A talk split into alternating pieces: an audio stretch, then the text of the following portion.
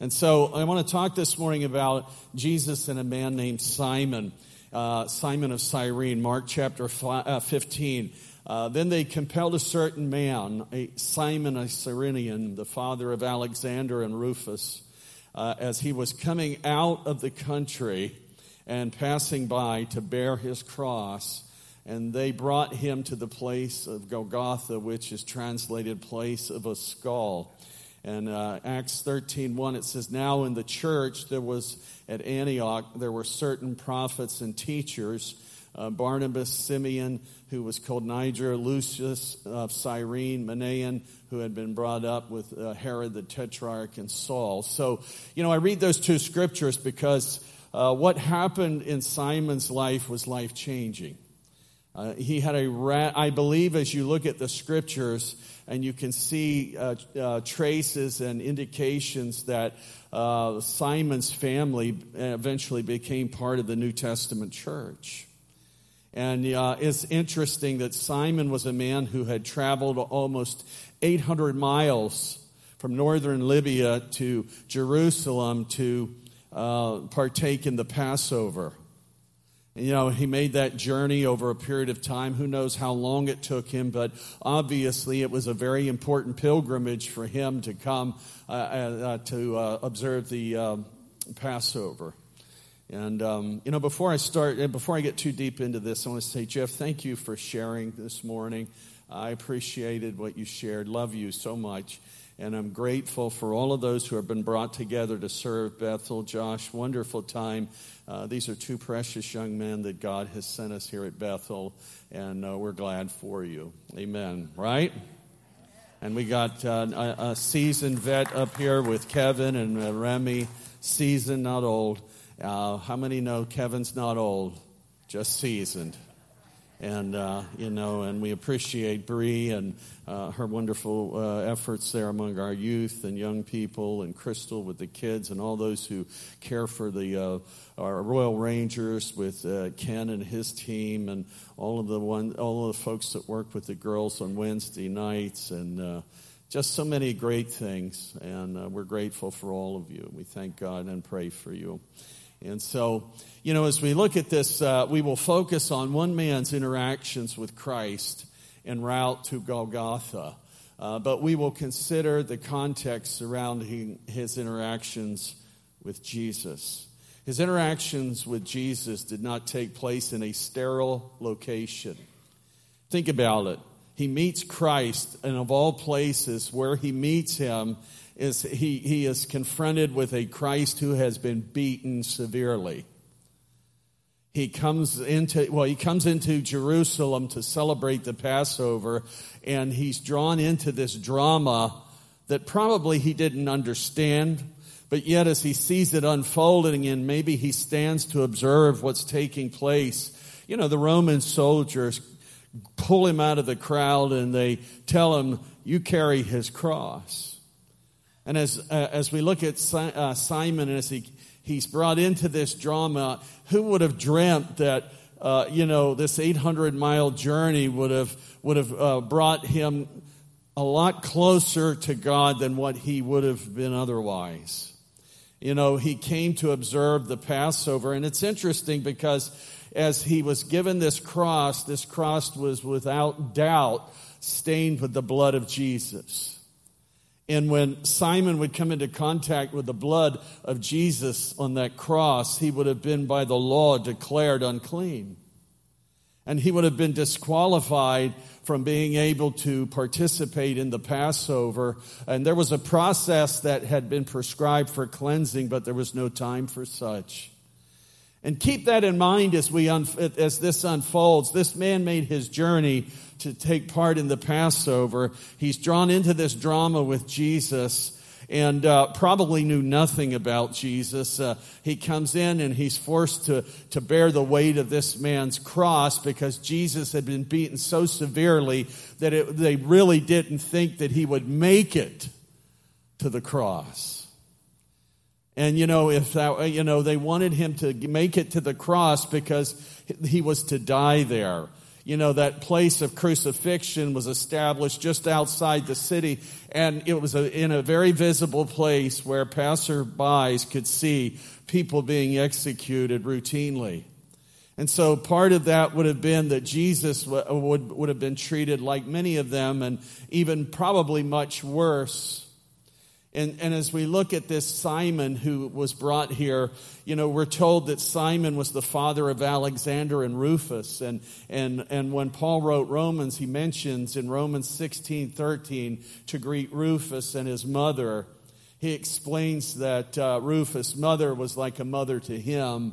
And, you know, when we think about the, the people of Cyrene who had come for the Passover, you, you know, there is indication in history that many of them were among the first Christian believers uh, at the day of Pentecost. Wouldn't that have been a tremendous thing that Simon, who had experienced Jesus at the cross of Calvary, receives a revelation that Jesus is more than a man being marched to a cross to die upon it, but in fact, he is the Son of the living God? And as that would be such, and then wouldn't it be a very compelling story that not only did Simon, after he had, uh, he had, let's say he has this revelation of Christ, that, that he and his family are part of that Pentecostal birthing of the New Testament church. But we know that uh, there, there is a record in Scripture, as we've said, of, of his family being there. And so Simon had this unpremeditated encounter with Christ. And I'm going to say this again, it wasn't in a sterile environment. Can you imagine the Jesus that he saw on this day? He didn't, he wasn't introduced to the Jesus that you and I see. He was introduced to a Jesus who was disfigured, a Jesus who was bleeding heavily, his flesh torn. He, he was weak, dehydrated, uh, and his body, I'm sure, was, was just like anybody's would in the natural was just his body was revolting against all of the trauma.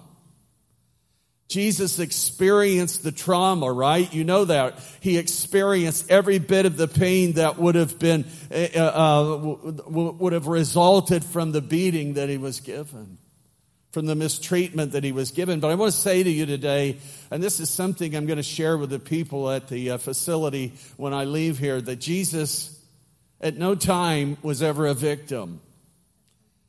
Come on, church. That would imply that Jesus was taken by force and he was, he was executed. Jesus made it very clear that he had the capabilities of calling the angels of heaven to intervene in this. And secondly, we know as Jesus, he declares that he lays down his life. He said, Nobody takes my life. He said to, to the authorities in front of him, You have no power over me except what you are allowed to possess at this moment.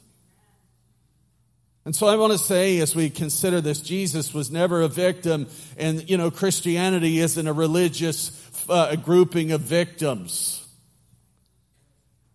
You are not a victim. There may have been times in your life where you were victimized by people, but you know, that's not your identity today, right, church?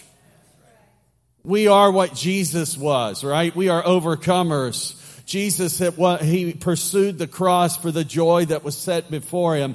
And you know, we're looking for a much bigger prize than what you'll find in the natural world today. And so we look forward with great joy to the advancement of God's kingdom. By all means, the church must introduce people to Christ, and it doesn't always have to be in the sanitary places. Jesus was, uh, uh, um, Simon was introduced to Jesus at the cross in a very unsanitized place, outside of the temple, outside of the tabernacle, outside of the religious venues that a man would expect to meet Jesus. He met a Jesus who was very much different than maybe what he would have perceived the Messiah to be. And so by all means, the church must be introducing people to Christ. This message is centered in what took place when Jesus died upon the cross. We can be cute, we can be clever, we can be doing a lot of things uh, to try to, to bring people to Christ, but here's the ultimate deal. And I appreciate what Josh has set up here at the church for us praying over the community because that's a large part of, of the, uh, of, that affects the groundwork of what God is going to do throughout Littlestown. And so if you haven't signed up for a street to adopt in prayer, you know, get into the battle, right? We have people who gather here at 5 o'clock for intercessory prayer. Uh, Amy Wozniarski uh, leads that group, and you're encouraged, to, if you'd like to join that group for intercessory prayer, to do so. But people need to be introduced to Christ. They need to be introduced to the Christ who was crucified and who was resurrected, right? That's the, that's the centerpiece of this whole ministry. Christ crucified, resurrected, coming again. You know, that's the, those are the, the pillars of this messaging here. So everything that we learn in church, everything that we learn through our personal studies should always bring us back to Christ. Right? It's not a religion. If it's a religion without Christ, it's no different than most any other thing that, uh, that uh, calls itself religion. 1 Corinthians 9, it says, Even though I am a free man with no master, I become a slave to all people to bring many to Christ. When I was with the Jews, I was like a Jew to bring the Jews to Christ. When I was with those who follow the Jewish law, I lived under, I too lived under the law. Even though I am not subject to the law, I did this so I could bring to Christ those who are under the law. When I am with the Gentiles who do not follow the Jewish law, I too live apart from the law so that I can bring them to Christ. But I do not ignore the law of God. I obey the law of Christ. When I am with those who are weak, I share their weakness, for I want to bring the weak to Christ.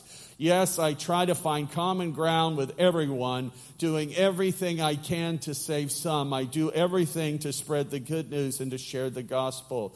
You know, people need to know Jesus Christ. They need to know Him. And however you can present Jesus to the world, you are to seize the opportunity. I am to seize the opportunity. That means that we have to hit the ground and meet people in the most unlikeliest of places and introduced them to the Lord.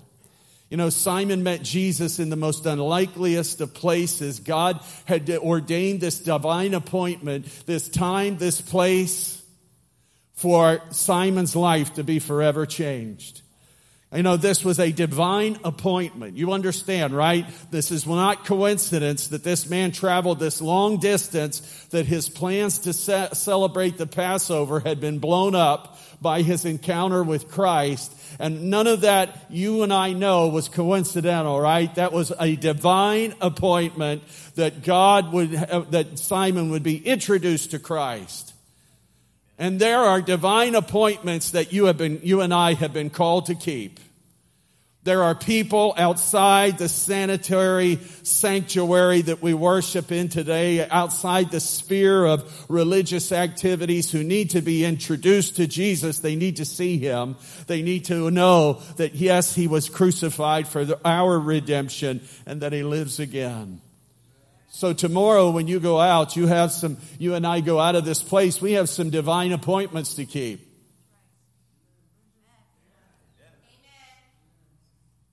Divine appointments. God has a divine timeline for your life. He has appointments set up for you. And you and I need to be faithful to them because there are people out there who have no inkling of who Christ is and will never know who he is, and they will die in ignorance without knowing the redemption that God has set to, uh, and made available to all men, except that they see Jesus in the unlikely places of life. You know, as we think about Simon and his travels and how he, his life would be transformed, it, it was a trip to Jerusalem that brought this African Jew into an encounter with the Christ.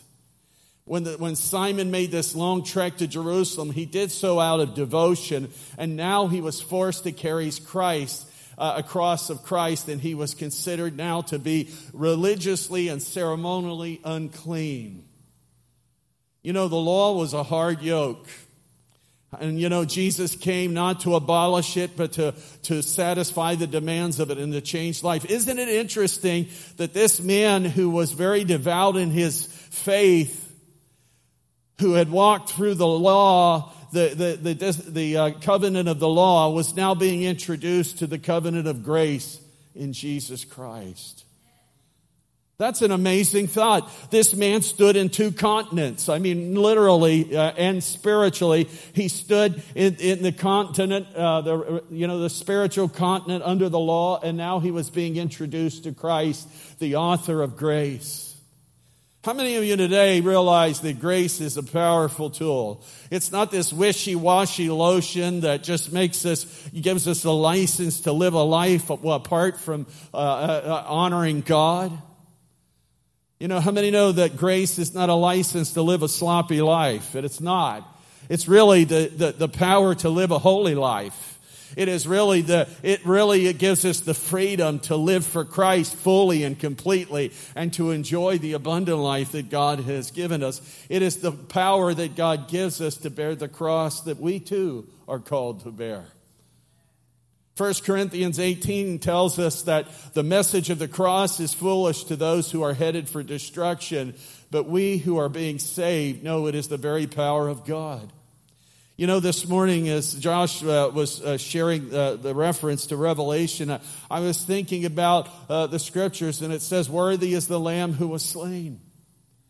And the worship is powerful. And Jesus is always the center of the worship, right? He was worshiped and lifted up. And I got to tell you, every time we get into that worship, zone where Jesus is being exalted to the exclusion of all others, the Spirit of God just saturates and bathes this house. You know, when Jesus alone is the focus, you know, not Jesus and. How many know we don't worship angels? And just so, you know, just to clarify, your loved ones who have gone on to be with the Lord are not angels, right? I know some people get upset if you touch these kind of things, but I want to tell you, I don't want anybody to believe that because that is not true. Heaven does not gain another angel when your loved one who knew the Lord went to heaven. You know, uh, you know, they, they, they, we are created in the image of God. Angels were not created in the image of God. That's a little side note. So, yes, but anyhow, the weight of the entire cross was typically about 300 pounds you know, Whitey could carry that around for a while. 300 pounds. Yeah, that man, he's one of the strongest people I've ever met. Is that what you wanted me to tell him? And uh, yeah, typically, uh, the victim carried only the crossbar, which weighed about 70 to 125 pounds. And when the victim carried the crossbar, he was usually stripped down and his hands were often tied to the wood. And the upright beams were often permanently uh, fixed in a visible place outside the city walls, out next to a major road. Many times before this day, Jesus would have walked by the place where he would have been crucified. You know, this morning, I think about Simon. You know, can you imagine the testimony that Simon would have? As to how he came to faith in Christ? Well, I was traveling and I took this, you know, this very, very, very, very long journey to uh, Jerusalem. And when I arrived there for the Passover, I saw this mob of people and there was something compelling about this, didn't understand what it was. I saw a man who was, had been beaten severely and who was no longer able to bear the weight of that cross and all of a sudden they were looking for somebody to take his cross and they pulled me out of the crowd and said, you take his cross. And you know, only heaven and God and, and Simon know what took place during that little period of time where he bore the cross for Jesus, but something happened there. And I want to tell you, I believe this with all my heart that when Jesus and the message of the cross are preached, people, things happen in people's lives. You say, I don't worship the cross. I don't worship the cross either, but you know something? It will always stand as an emblem to me, as a reminder. It'll be central in the gospel story. You know why it will be? Because the scripture says it is. Scripture says it is. It'll always be centered because what it represents is the extreme love of a God who gave everything he could give to, uh, to redeem us. I want to tell you today that cross is a precious emblem to me. You know, I get, you know, sometimes I see, and, you know, don't look at anybody. I, I see people with cross earrings, cross necklaces, crosses tattooed on their bodies. But you know something? If you, if your life hasn't been changed internally by the one who died on that cross, you're just wearing jewelry. You're just inking up your body. You know, I'm not sure. You know, the cross was never meant to be fashionable. It's not a fashion statement, right? It's a transformational emblem upon which Christ died. Again, I don't worship a piece of wood, but you know something? Even that piece of wood had been selected and ordained by God to be the one that Jesus died on. I don't think there was any coincidence in anything that happened there. You know, this man was sought out, and the Bible tells us in Luke 19:10, "For the Son of Man has come to seek and to save that which is lost." I was lost, but Jesus found me. I was, I was, my life was wrecked internally and Jesus saved me and he began to create order in my heart. How many, how many of you today know that God is ordering your life, whereas before you came to Him, life could have been a mess. It could have been a chaotic mess, and Jesus came in and He washed all of our sin away. The blood of Christ cleanses us from what? All sin. And you say we shouldn't concentrate on the blood. I'm going to tell you that's a lie from the pit of hell. Because there is no hope of redemption except but through the shed blood of Christ. There's no forgiveness of sin except through the shed blood of Christ. It was more than a token, more than an emblem. It's efficacious. Jesus shed his blood so that my sin could be eradicated.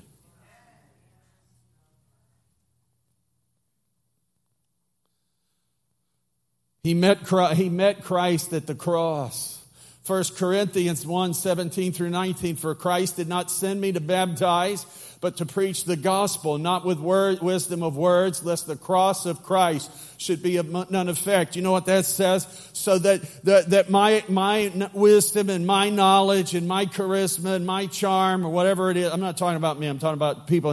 It, it, whatever it is, it just gets in the way of the messaging. Nothing is to get in the way of the messaging of Christ. Amen? You know, one time uh, people went to see uh, the, I think it was Courageous, a group of fellows from uh, the church I was at, and the one guy ir- irritated me a lot because he said, you know, there's too much Jesus in that movie. I said, well, you know, I wasn't there, but I would have thought, well, you could have went over and saw Bambi next door if you didn't want to go see Jesus. Probably benefited you more if that's your take when you come out. That'd be like saying, I went to see the Passion of Christ, and there was too much Jesus in it. I'm going to tell you, for, uh, uh, here's what the scripture says for to me to live is Christ, period. Foundation. That's, that's to me in my, my small thinking, my small world, the most concise, powerful statement of the Christian life that I can find. It says, For me to live is Christ and to die is gain. Life and death, all of it characterized in just a few words for those who know Christ. Jesus isn't a part of it, He is the star, right? He's not the, he's not the warm up act. He's the, he's the, he's the star of all of it. Come on now. How many know Jesus isn't the warm up show for our activities? For our presentations. Jesus is not the side note. He's not the little bit of spice that we put into what we do. He is that which makes us salty to the world. He makes us the light of the world. You know, I'll finish here quickly. When I don't preach in a couple of weeks, I usually get wound up. And uh, it's interesting because they say at the, you know, I do work on it. I go to the uh, uh, preach this afternoon at the Robin. She goes with me. What a wonderful friend. They love her. Everywhere we go, they like her better than me. I can't understand it. Yeah, I get it. But you know, the thing is, she. Uh, I just think about that, and you know, um, I want to get the word into him. When I started there, there was an elderly man. He was kind of the spokesman for the group, and, I, and he, in a short time, I loved him, and then he got COVID and he died. But before he did, he, had, he told me, he said, hey, you know, the people here, when I, when I started, he said, they don't, need an, they don't need a dissertation. They just need to be shown the love of Christ, and they need it presented in simplicity. Don't come in here with a lie. You know, I didn't. I thank God for that. I didn't have to wear my robes when I came in. That's okay if you wear robes, but I got a nice black one, don't I, Rob? And uh, the the cross is the platform from which Jesus is established. Really, it's not a secondary message; it's primary. The cross is the centerpiece of this whole gospel thing that we preach. You know, it's the value that his father placed upon humanity. The cross will always portray the value that God placed upon your life.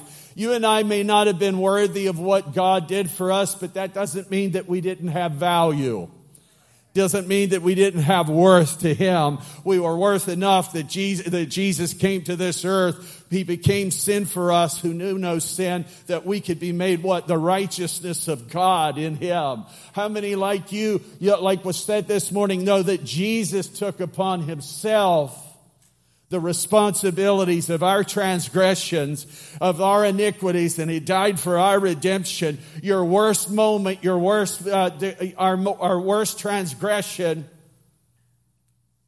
was nailed to the cross and you say, Lord God Almighty, I believe that you gave your son to die on that cross so that my worst moments could be nailed to the cross, that they could be covered in the blood. And today I am free because of what Jesus has done on that cross for me. That's salvation. The tomb from which he emerged serves as the enduring platform confirming the credibility of his efficacy, his redeeming death, and his claim. It justifies his claim of being the Son of God. His death was uh, nailed to the cross, and his resurrection shown eternal life from the place where the stone had failed to keep him in. This certain man was compelled, compelled, not compelled, but compelled to, us, uh, to bear the cross. It was the custom of the Romans to make the condemned criminal bear the cross. But in this case, Jesus was simply too weak to carry it. They preferred to keep the victim alive until he was crucified because a public crucifixion was good advertisement for Rome and when Jesus fell under the weight of the cross, no Roman would help him. And so someone was selected by the centurions to, to take this cross. And so they compelled this, uh, this man to take up the cross. His encounter with Christ was a one on one encounter. You, if you get to heaven, it's going to be because you had a personal relationship with Jesus. You're not going to get there because grandma knew Jesus. You're not going to get there because, you, you know, your walk may have been impacted because grandma knew Jesus and she prayed for you. But ultimately, you had to come to that place of personal decision and surrender in your life. You know, don't count on anyone else. Teach your children that they need to have a personal relationship with Christ. Don't assume they have one because they're being raised under your roof. Don't assume that. Focus on it, be intentional about it, invest love in them, take time to, to, make sure that they've not only prayed a little prayer sometime during the course of their life, but that they have been nurtured in the faith. You got to help them to get strong in their faith because this is a withering, uh, evil world. This world is not our home, right? We are passing through. We are on our way, but on our way, we are to uh, we are to hold uh, we are to, we are to uh, occupy, we are to serve, we are to win as many to Christ as we can before we leave. Come on, church. We are to win as many to Christ as we can before we leave. And if Jesus tarries, some of us in this room are closer to heaven than others because you're going to go before. None of us know for certain when we're going to live, uh, when we're going to die, but God knows. And so I want to occupy as much of the, I, I, want to serve as much of the mission of Christ in winning others and advance, seeing the advancement of His kingdom here on earth. Many know we are kingdom people and we need to be kingdom minded, and that means that we represent the prince of the prince of the kingdom, the king of kings, the one who said, spoke and gave life to all of those who are in this kingdom. We live in Christ and we need to go forth sharing the message of the kingdom. We've got to live by kingdom principles. Our neighbors need to see kingdom principles in the way we live our lives.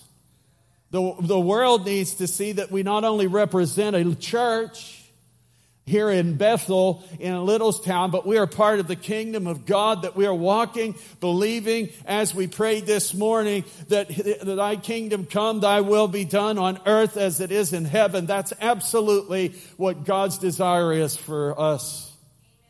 That we will desire for his will his principles, his name to be exalted. Just give me a couple more minutes.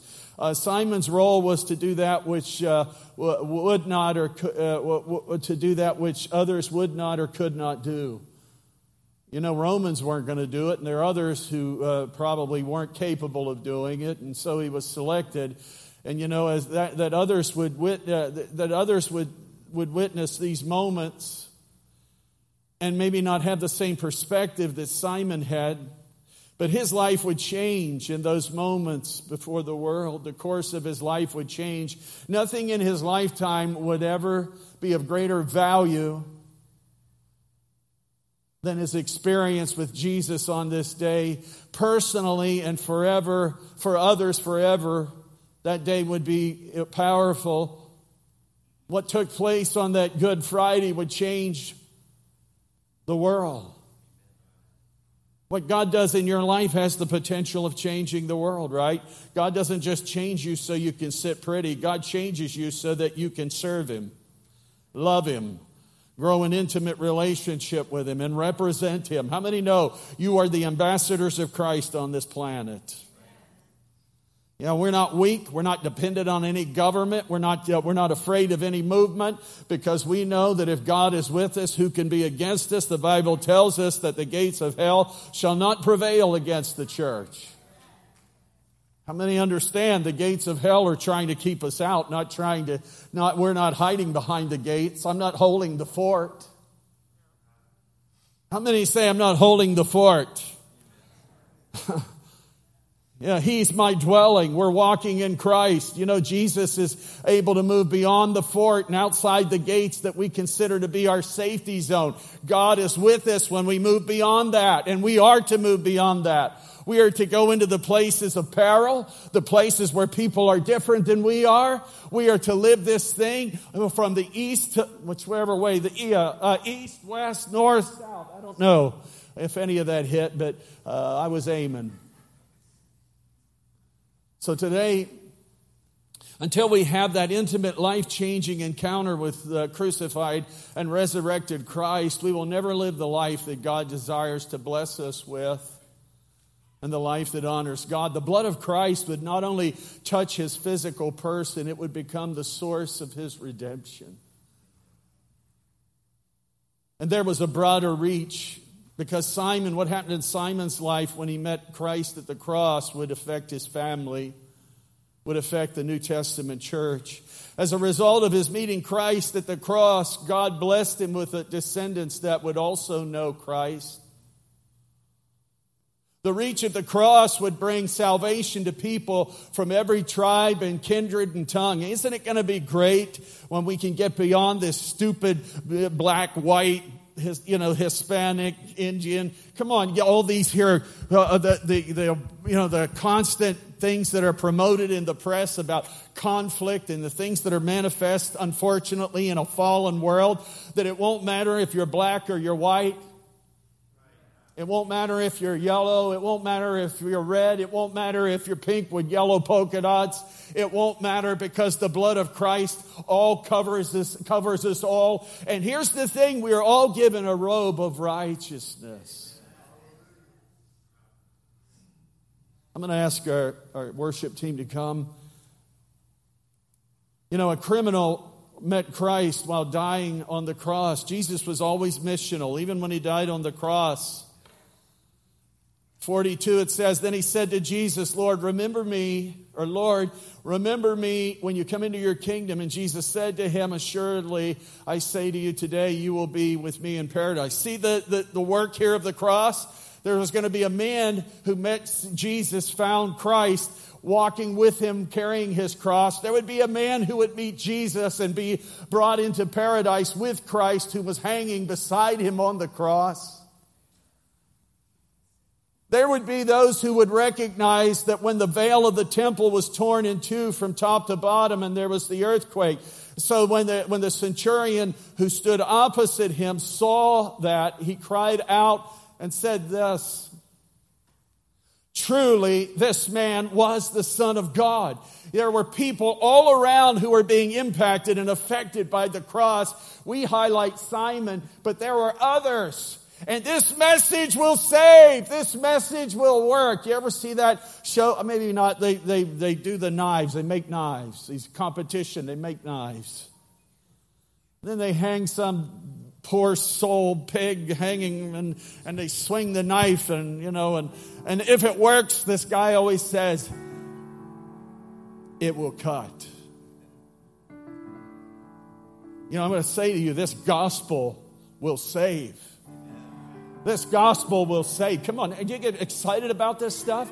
I see all kinds of clowns in the world today, and I say clowns because they choose to be clowns. God wants to redeem them, who are celebrating evil and wickedness and celebrating vanity, and they're rejoicing in it like they really have something to be happy about. And I pray to God that they are going to find what truly gives you a reason to celebrate. That someone will introduce them to the Jesus who died on the cross for them and values them as much as he values any of us. The church, man, it's time to, to arise in the power of the Holy Spirit. You know, he didn't say that we were to go forth in our own wisdom. In fact, Paul says, I didn't go with words of enticing wisdom said I didn't want to make the gospel of none effect. I didn't want to make the gospel of the cross of Christ of none effect. I didn't want to cloud the messaging. I didn't want people to see me. I wanted them to see the Lord. Simon's life would be authored into the divine narrative of Christ's crucifixion for now and for eternity. It would not merely be an encounter or an event, it would be transcendent and transformational. It would ultimately be the purchase of Christ's death that would set him free from the weight of the law.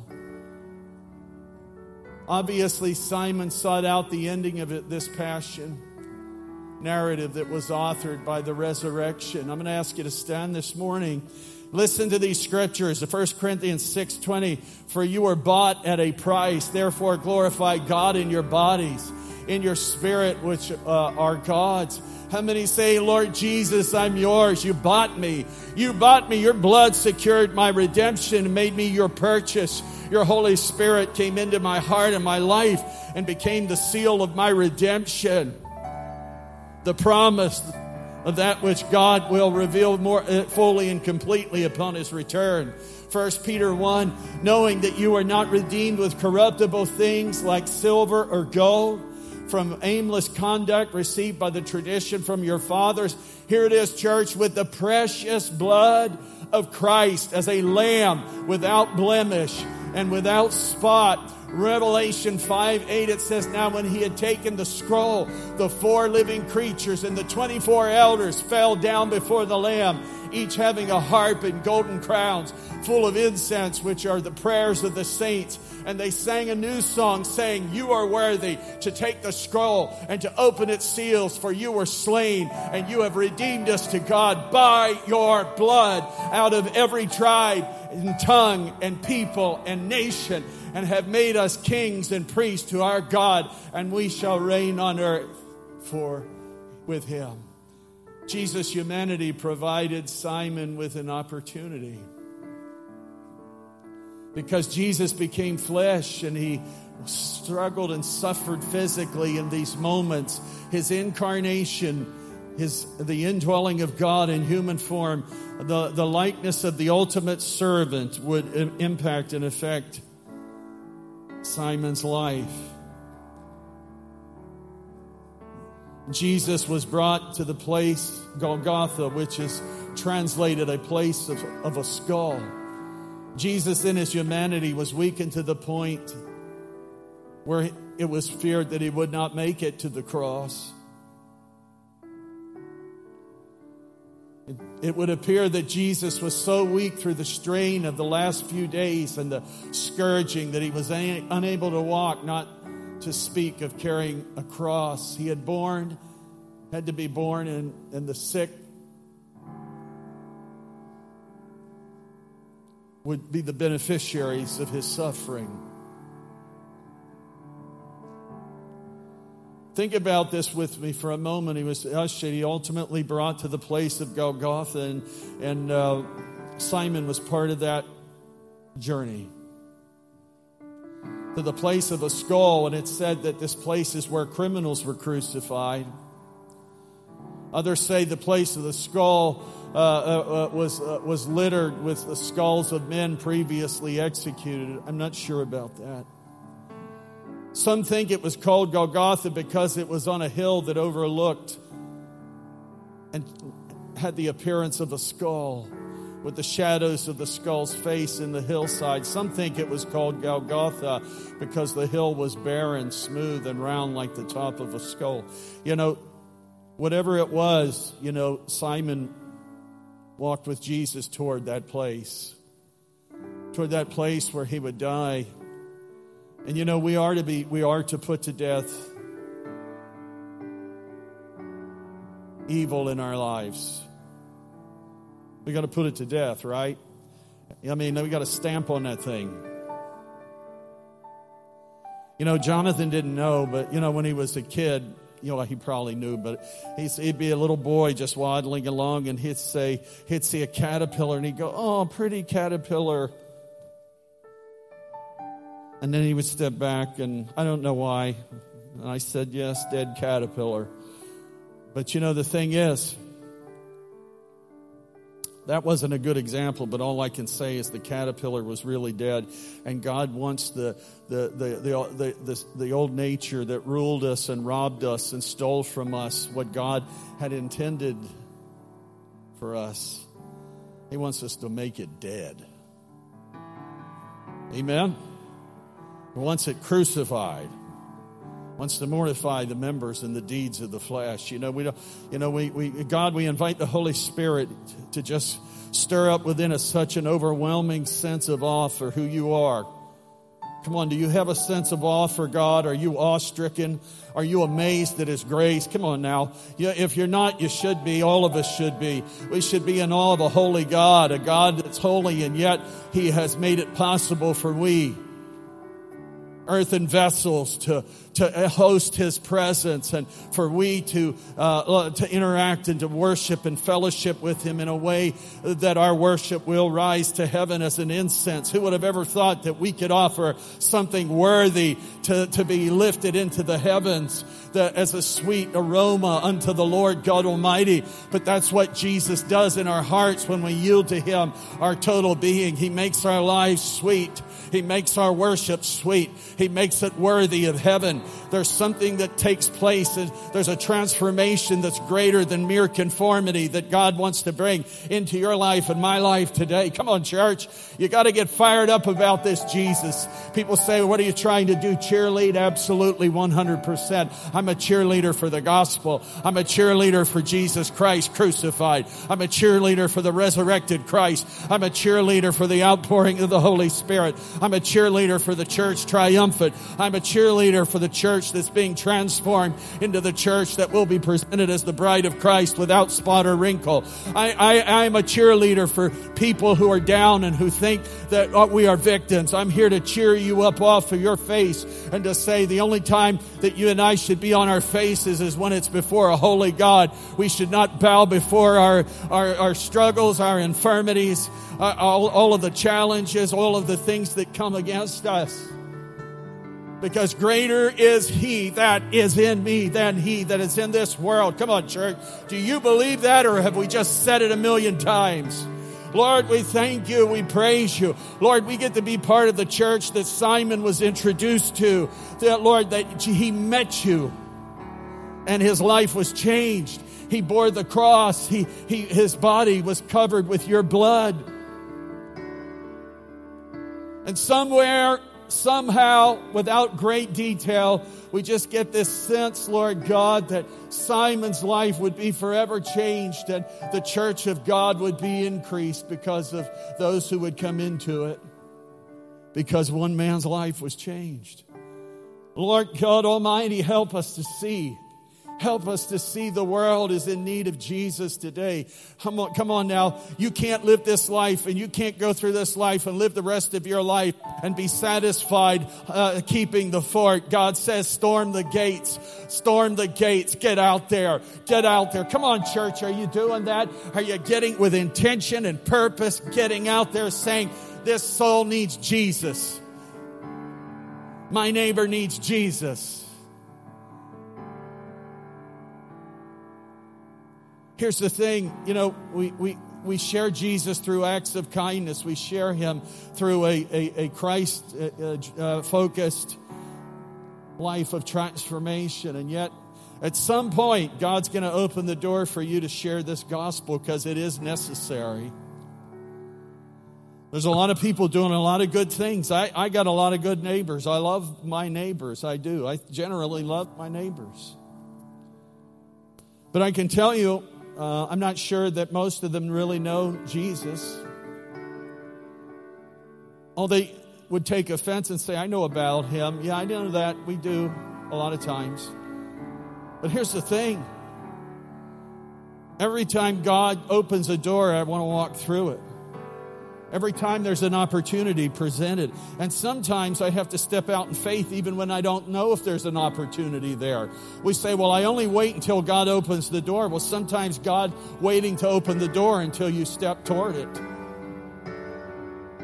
You know how many doors have stayed closed because we weren't willing to take those steps of faith and to walk toward it? God help us today.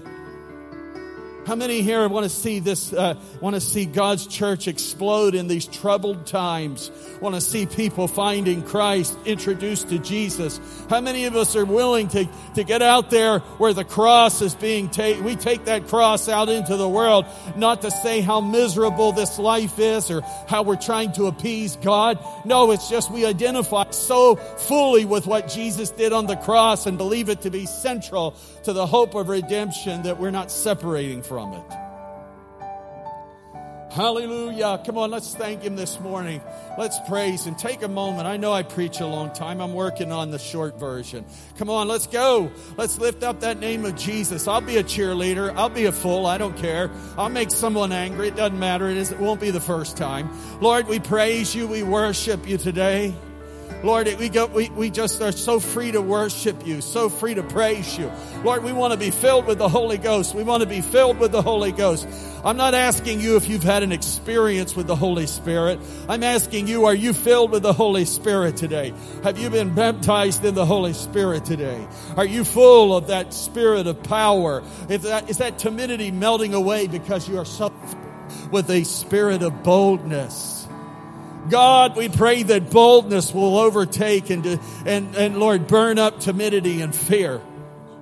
Lord, that people will step beyond the limitations that, Lord, have been set up by fear. Lord God, uh, you know, help us to get out of that, Lord. And we believe you have. You gave your Holy Spirit. How many here want a greater boldness to share Jesus with people? Lord, we want to have Holy Spirit boldness. I know the Holy Spirit is in this house. How many know the Holy Spirit is here? You know, we're not out in search of Him. He's here today searching us out. He's here looking for an opportunity. He's looking for a host. He's looking for a host. Are you going to host the Holy Spirit today? Are you going to host the power of God? Are you going to say, God, come fill me to overflow? Change me if I'm lethargic, indifferent, impatient, disinterested. Lord, I pray that you will destroy that today.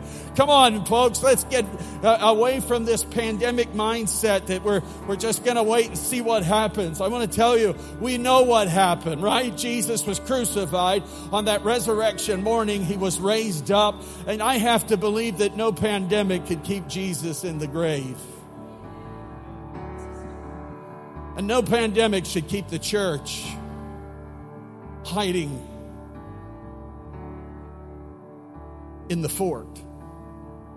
Jesus is my dwelling. I'm not looking for a man made place of safety. Jesus is our safety. Come on now. And if Jesus is with you and you go with Jesus, no matter where you go, no matter what your experience is, He's with you. He's got you. He'll never leave you. He'll never forsake you. He was with you yesterday. He's already waiting for you in tomorrow. Come on, church. You know that, right? Tomorrow, Jesus is already there waiting for you. So when you look at tomorrow and you say, I'm, I'm, I'm kind of afraid of what tomorrow is going to bring, Jesus said, Don't be afraid. I'm already here. You're not going to some place where you'll be left alone. In fact, I'm here, but I'm going to go with you to get there. I don't understand that. How many know that's how amazing God is? He says, I'm in your tomorrow, but I'm going to walk with you to get there. My God is everywhere, everywhere, everywhere, everywhere, everywhere. He can't be measured by height or width. He can't be contained. Hallelujah. My God's not limited to space nor time. How many say, God, you're not limited by space or time? Come on, church. Anybody say that? Oh, God can't touch my life because he's too busy with someone else. Get out of there. We need, we need leaders here who are full of the Holy Spirit. That's what we need, full of the Holy Spirit. Thank God for all of those who are filled with the Holy Spirit. We're going to close here, and maybe you say, well, he's just doing something. You know what? I'm not, I'm only doing what I believe God's given me.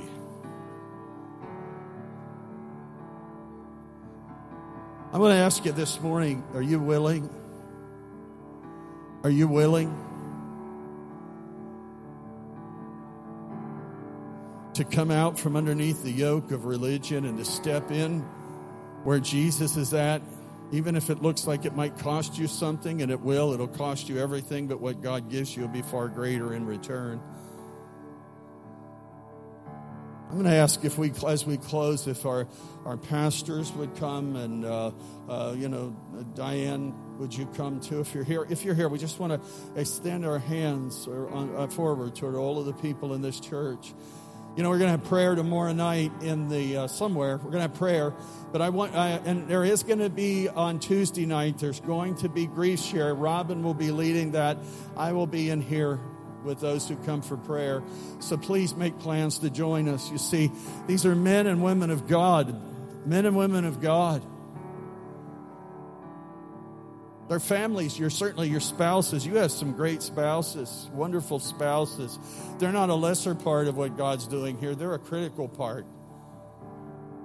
Lord, we just extend our hands toward everybody in this church. Lord, we want everybody to be part of it. It's not about us. It's not about what we do or how we do it. Lord God, it's not that's not what this is. It's about us all coming together in Christ. Walking in the vision of God taking this community, uh, storming it with love and truth and grace. People are being crushed underneath the yoke of the law. And God is saying today, He wants His church to be meeting people at that place of heavy oppression with the cross of Christ that puts to death the authority of the, the yoke of the law. The cross puts to death the authority the, I mean, not, not, not so much the authority, but puts to death the weight of the law and it sets men free. You know, if we're not winning people for Jesus, and I'm, I'm saying this, we don't change anybody, we don't save anybody, but we can't. Bible says we are fishers of men, right? We are to be fishers of men. Some of us need to get our fishing poles out, our nets because we haven't really been fishing. Because this world gives us our own cares and our own burdens, our own heartaches. And when I get through that, I don't have time much to think of anything else. Lord God, we want to see the increase of this church. Not for our glory. We want to see the increase of all of the churches that are preaching the gospel of Christ because there really is one church. One church in Christ, one church in the scripture. Lord, there are many things that are done in your name that have nothing to do with you. But Lord God of the church that is centered in the word and glorifies Christ, there are many and they're in different places. And we pray, Lord, you said that we are to pray the Lord of the harvest that he would raise up laborers. Lord God, we just pray over this body. We extend our hands because we believe we're Holy Ghost people filled with the Holy Spirit, filled with the anointing of God. That, Lord God Almighty, that we pray over this congregation. Serving is a sacred trust, it's a gift from God and a sacred trust. And Lord God, we are here today serving. It is a sacred calling. And Lord God, it is a sacred trust. And Lord God, we want to serve well, and we serve these people, your children, your flock. Your, your, Lord God, your inheritance. Lord, we pray over these, Lord, your, your children, that they will, Lord, be well and whole and filled with the Holy Spirit, filled with the Holy Spirit, filled with the Holy Spirit. Hallelujah.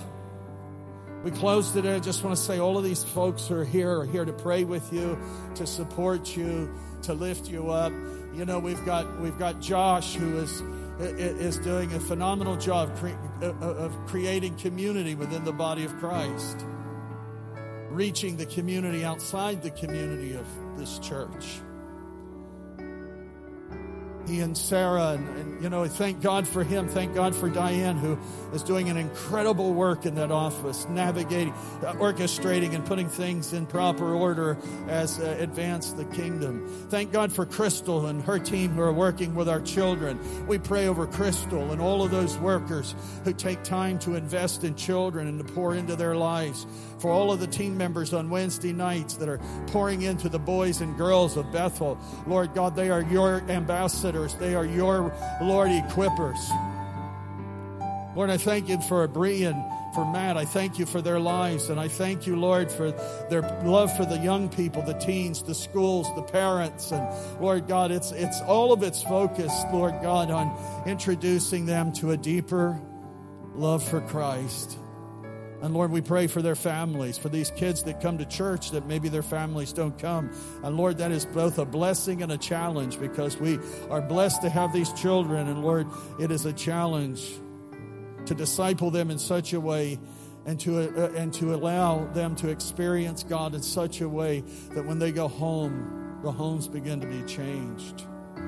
Lord, we thank you for Lord, Sarah, who's with uh, Josh, Lord, and their beautiful family. We thank you for Robin. Lord, I pray for her. She's blessed me. Thank you for Charlie, who does such a, a wonderful job, Lord, of tending and caring for the grounds here. Lord, I pray this morning for Jeff and Leah. Lord, I thank you for this man of the word who loves the scripture, loves to, Lord, to, to teach and, and to impart the, the, the, the, the word of God in layers and depths, Lord God, that we may not have gone to. And Lord, we pray for Kevin and Remy. Thank you for, Lord, the incredible outreach ministries. Lord, the, uh, the wonderful time afforded, wonderful time afforded them that they afford to others to prayerfully, Lord, walk with them through challenges. Lord, thank you for Tammy and the worship team ministry. Lord, the wonderful, wonderful, wonderful, wonderful, wonderful things that you introduce when we begin to exalt and to lift up the name of Jesus. Thank you, oh Lord God, for so many, the tech folks that are up in the balcony working. And Lord God, all of those who are greeting and welcoming people, those who clean our church for Kelly, Lord God, those who, Lord, for Sarah, who takes care of our finances, for the officers of our board, for the board members, Lord God, and their wives. And Lord, we, we just invested, those who serve without title, who are just joyful and glad to serve. Pray, thank you for Amy, Lord, who has a heart to, uh, to pray uh, deeper, Lord God, than casual prayer, to press in on God. And Lord God, for those that join in intercession, whether they're here Wednesday or praying throughout the course of the week. And Lord, we pray over the streets of this town. Lord God, we just pray heavy, heavy anointings to be released over these communities, that there will be people who will come to find Jesus. And that you'll be exalted, Lord. People will be loved like they have never known love before. That they will know that they're loved. They're already loved. They just don't know how, how great the love of God is. Pray over this entire house. Thank you, Lord, for Mel and her work with the uh, ladies, and uh, Lord, all the things that happen in this house, Lord God, for the people. I thank you, Lord, oh, Lord, for all the people here. Thank you, Lord God, for Don and Tony and the work they're doing. Hallelujah, Father. Thank you. Thank you for the volunteers that give of their time to, Lord, to minister on the grounds here of the church that's so loving and so caring. And Lord God, just such a wonderful representation. Lord, we thank you for all the ministries of the children, every ministry, the dance ministry, Lord, the fine arts ministries, Lord God, all the things that, that are happening in the house, the rangers, uh, Lord God, we thank you. The girls' ministries, Lord God, nursery care. We praise you, we thank you, we glorify the name of Jesus. Let's just take a moment. God's put this army together, right? Thank you for listening. You can find us online at bethelag.com or on Facebook at Bethel Assembly of God, Littlestown, Pennsylvania. Our services are also live streamed every Sunday on our YouTube channel, Bethel AG, Littlestown, Pennsylvania.